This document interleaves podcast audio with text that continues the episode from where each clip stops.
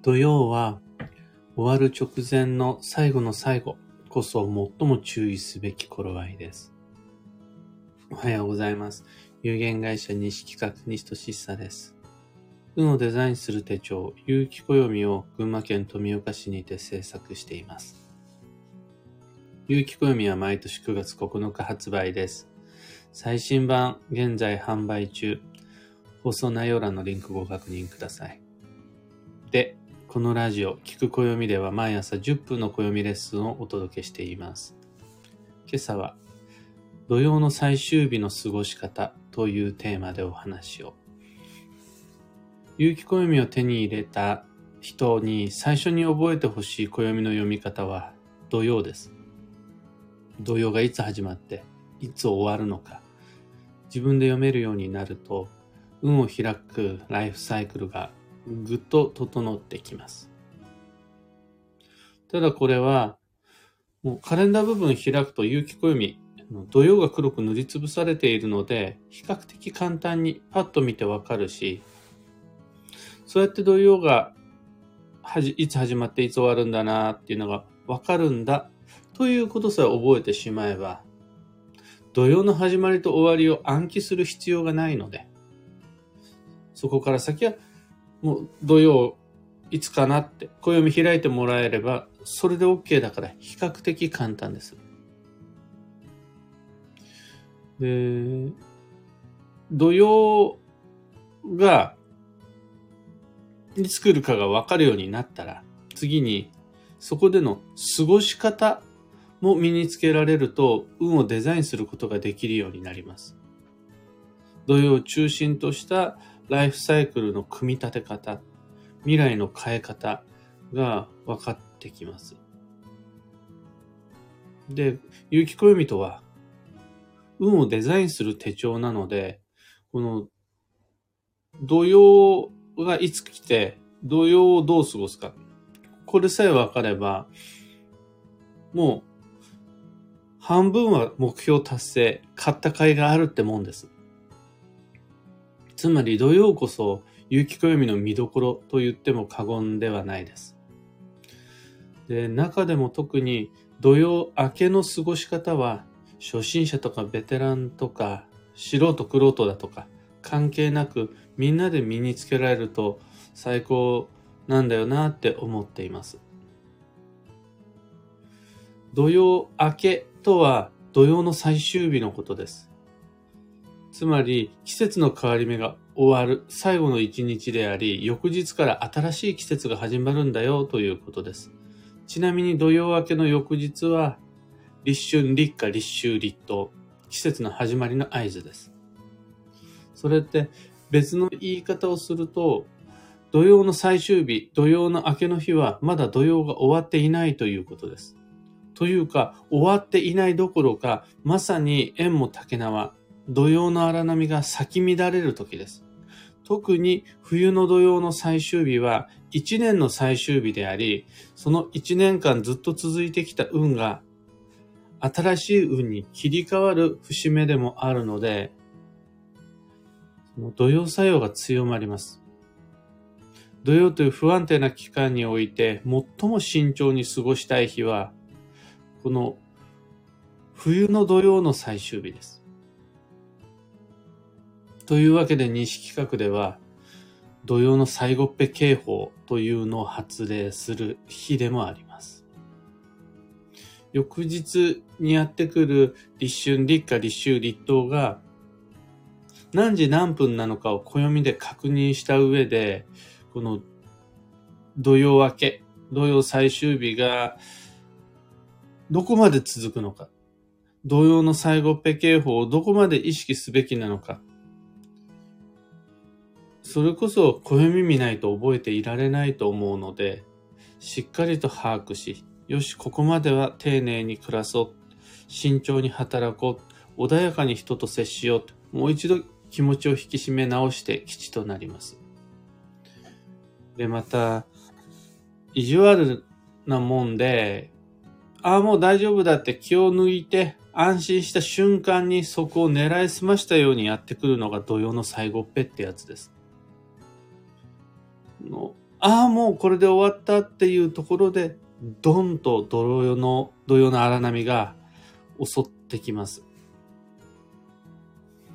そうすると、はい、もうこれで土曜は確実に終わりましたよという土曜明けの典型を自分自身で確認できるまでは、いつも以上に速度を落として過ごした方が安全です。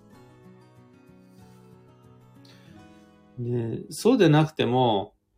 長かった土曜の最後の日はもうすでに多くの方が心身ともに疲弊しています。で自分が疲れているということは、自分の周囲にいる人もおそらく土曜にやられて、自覚してようがしたい前が関係なく季節の変わり目の浮き沈みの中でピリピリ、イライラしていると想定できます。そこで疲れた自分や疲れている他人に無知打つように焦ったり、急いだり、無理をしたりさせたりすると、完全に土曜の最後っぺが吹き荒れる土壌が成立します。で、そこで、ポンと小さな火種、ちょっとしたきっかけがあれば、炎上炎症です。爆発して、その場が焦土と化します。だから、きっとそうなるであろう。もしかしたらそうなっちゃうかもしれない。という未来を想定し、もうあえて先を焦らず、まだ何も起こっていない段階からスピードを落として、誰に対しても穏やかに接し、何よりまず自分自身に無理を強いらないように過ごすことができたら、季節の変わり目の最も大きな不安定感、同様最終日の荒波に巻き込まれにくくなります。で、この焦ってない状態、スピードを落とした状態で土曜の最後っぺが来たとしても、土曜の最後っぺはそのままだけれど、自分自身に少しの余力があるから、で、仮にぶつかったとしても、その時点で焦ってないし、スピードは落としてあるから、衝撃が少し和らぐんですよね。とこれ、対応、裁きしやすくなるんです。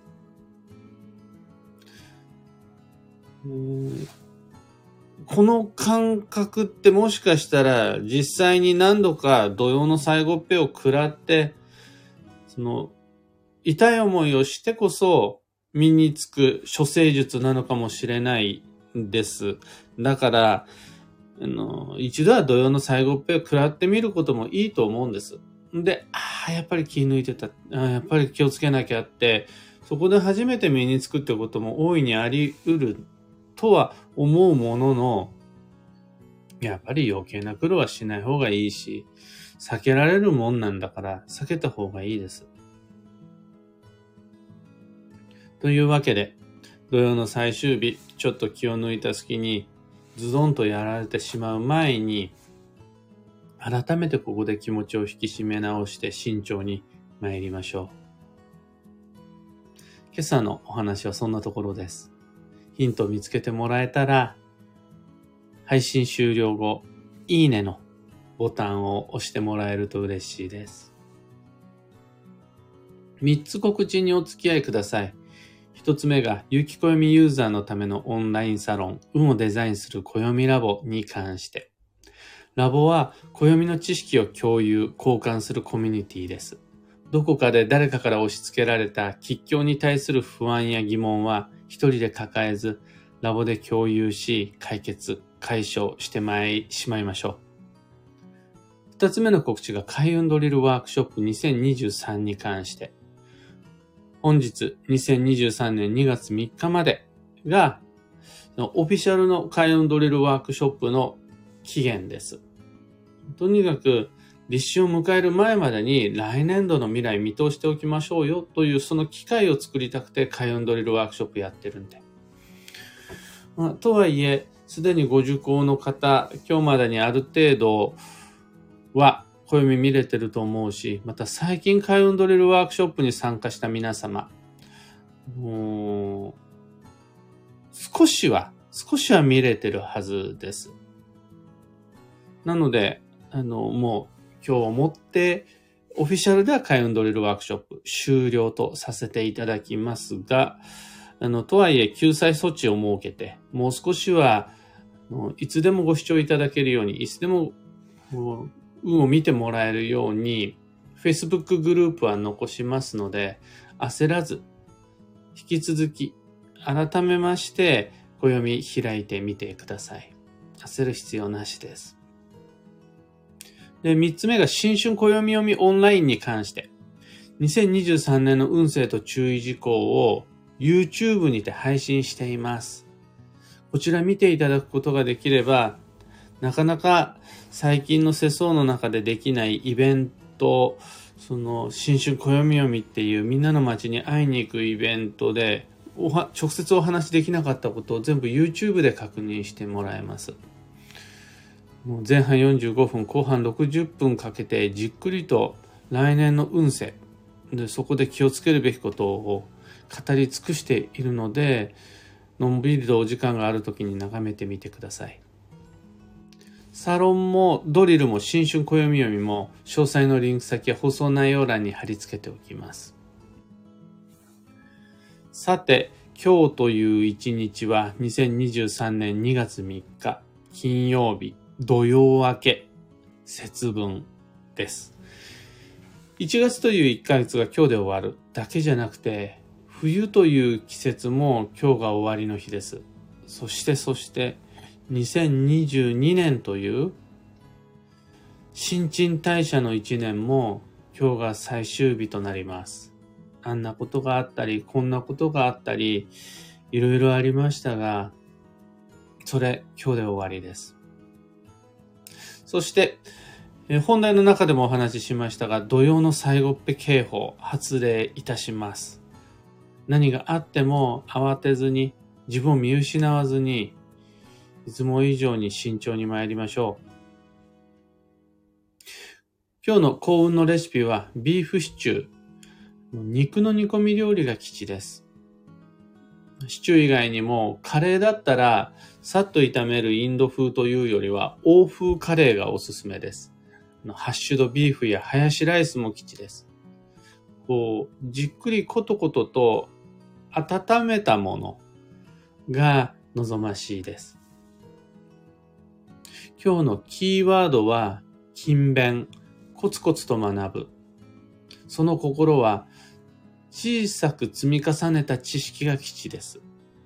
また、これから小さく積み重ねていく知識が基地です。あえていっぺんに学ぼうとしないぐらいがちょうどよし。あえて続きは明日に回すくらいの感覚で小分けに勉強することで良い知識を引き寄せることができます。以上、迷った時の目安としてご参考までに。ところで、毎朝スタンド FM から配信しているこのラジオは、Spotify、Amazon Music、YouTube などその他の媒体でもご聴取いただけます。普段使いのプラットフォームの中でフォロー、チャンネル登録してください。それでは今日もできることをできるだけ、どちらかといえば今日こそ、今日この日を無理せずできることをできるだけ、西企画西俊さがお届けしました。いってらっしゃい。ひでみんさん、おはようございます。みのきちさん、ありがとうございます。オペラさん、かんぽはなこさん、そちら曇り。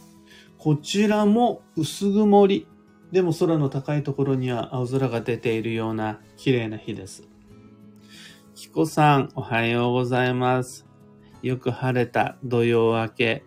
穏やかな一日となりますように。ゆうさん、おはようございます。石川さゆりさん、おはようございます。はなさん、おはようございます。アマガエルさん、アルココさん、小川ともみさん、おはようございます。エヌシャンチさん、おはようございます。今日はより慎重に過ごします。僕も今日はいつもよりも、そとにかく速度を落とすことを心がけて参ります。なんか、無意識にスケジューリングしてたら、朝からめちゃくちゃ忙しい節分となりまして、あまりにも予定が詰まっていて、西企画の豆まきはお昼ご飯食べた直後1時半にやる。まだ明るいうちにやろうっていうことになりました。いつもだったら夕方が豆まきのタイミングなんですが、あ、もう1時半しか豆まきの時がないって言って、スタッフ全員集合して 1, 1時半にやります。クレナさん、おはようございます。土曜早く終わってほしいです。よくわかります。もう土曜って終わったと思ったらすぐ来るくせに、一回始まるとめっちゃ長いっていう。で、今日が終わったところでまだ立春が来ないので、まだまだ土曜は続くし、その立春が11時45分だったっけかな。その立春が来てからも今度は自分にとっての土曜が明けたかっていうのは土曜明けの天気を待たなくちゃならないので、まだ本当に全然抜けないです。ここでもう一回意識を結び直して、さーて土曜だぞって、最後の力振り絞って穏やかに行きましょう。キーボードさん、タカさん、おはようございます。モリーさん、おはようございます。疲れが溜まってきた週末、それに加えて土曜最終日、土曜の終わりをぼんやりと見据えながら無事にフェードアウトできると良いなと思いました。土曜の最後っぺ、意識したことない、食らった自覚がないので、意識して過ごしてみます。とのこと。あの、味わわないで済むに越したことはないんですが、やっぱり土曜の最終日自分が無事であったとしても、自分の家族、自分の友人、もしくは世相なので、しっかりと咲き乱れていたら、大なり小なりやっぱりその影響は来ると思います。そうすると、の家族のスピードも落としてあげて、顧客、同僚のハートも穏やかにしてあげると、世界の土曜の最後っぺを減らせるはずなので、少し視野を広げて慎重にっていうのはおすすめです。ロミさんおはようございます。アルココさん、不具合がこれでもかと吹き出した土曜でした。あの、僕は、その、人も、えー、ワンコもニャンコも、えー、土曜のこの浮き沈みで、えー、いくつかの別れを、死別を聞いて、ああ、寂しいなっていうふうに思った土曜でしたね。ああ、そうかーって、寂しくなるなーって感じでした。キコさん、今日は世相の流行りに乗って恵方巻きを食べる予定です。汁物は豚汁、肉の煮込み料理にしようかなと思っています。素敵な土曜明けの過ごし方。ただ、急いで食べずに、ゆっくりとゆっくりゆっくりと咀嚼して、すべての食べ物はゆっくり噛み締めれば全部土曜デトックスになります。エヌシャンティさん、豪雨時の虎の年も終わるんですね。いろいろありましたが、覚悟して挑んだ年も振り返ればあっという間です。いやー、振り返ればあっという間なんですけど、ここに来るまでの道のりはやっぱり平坦じゃなかったですね。パッと暦見ても、うわこれも今年だったか、あれも今年だったかって、いろいろです。まあ中でも僕にとって最も大きかったのは、このスタンド FM、ポッドキャストが始められたこと。3月の12日の昨日ねの日からスタートして、以降1日も欠かさず毎日配信することができたのは、皆皆様のおかげです。ぱり受信してくれる人がいるから発信を続けることができます。ありがとうございます。品直さん、土曜最後の日に強法医に行くことになりました。強法医とは行ったら運が悪くなる方位じゃなくて、気をつけていくことで運が良くなる方位というわけで、土曜はもちろんのこと、強法医の気をつけ方もしっかり意識しながらお出かけください。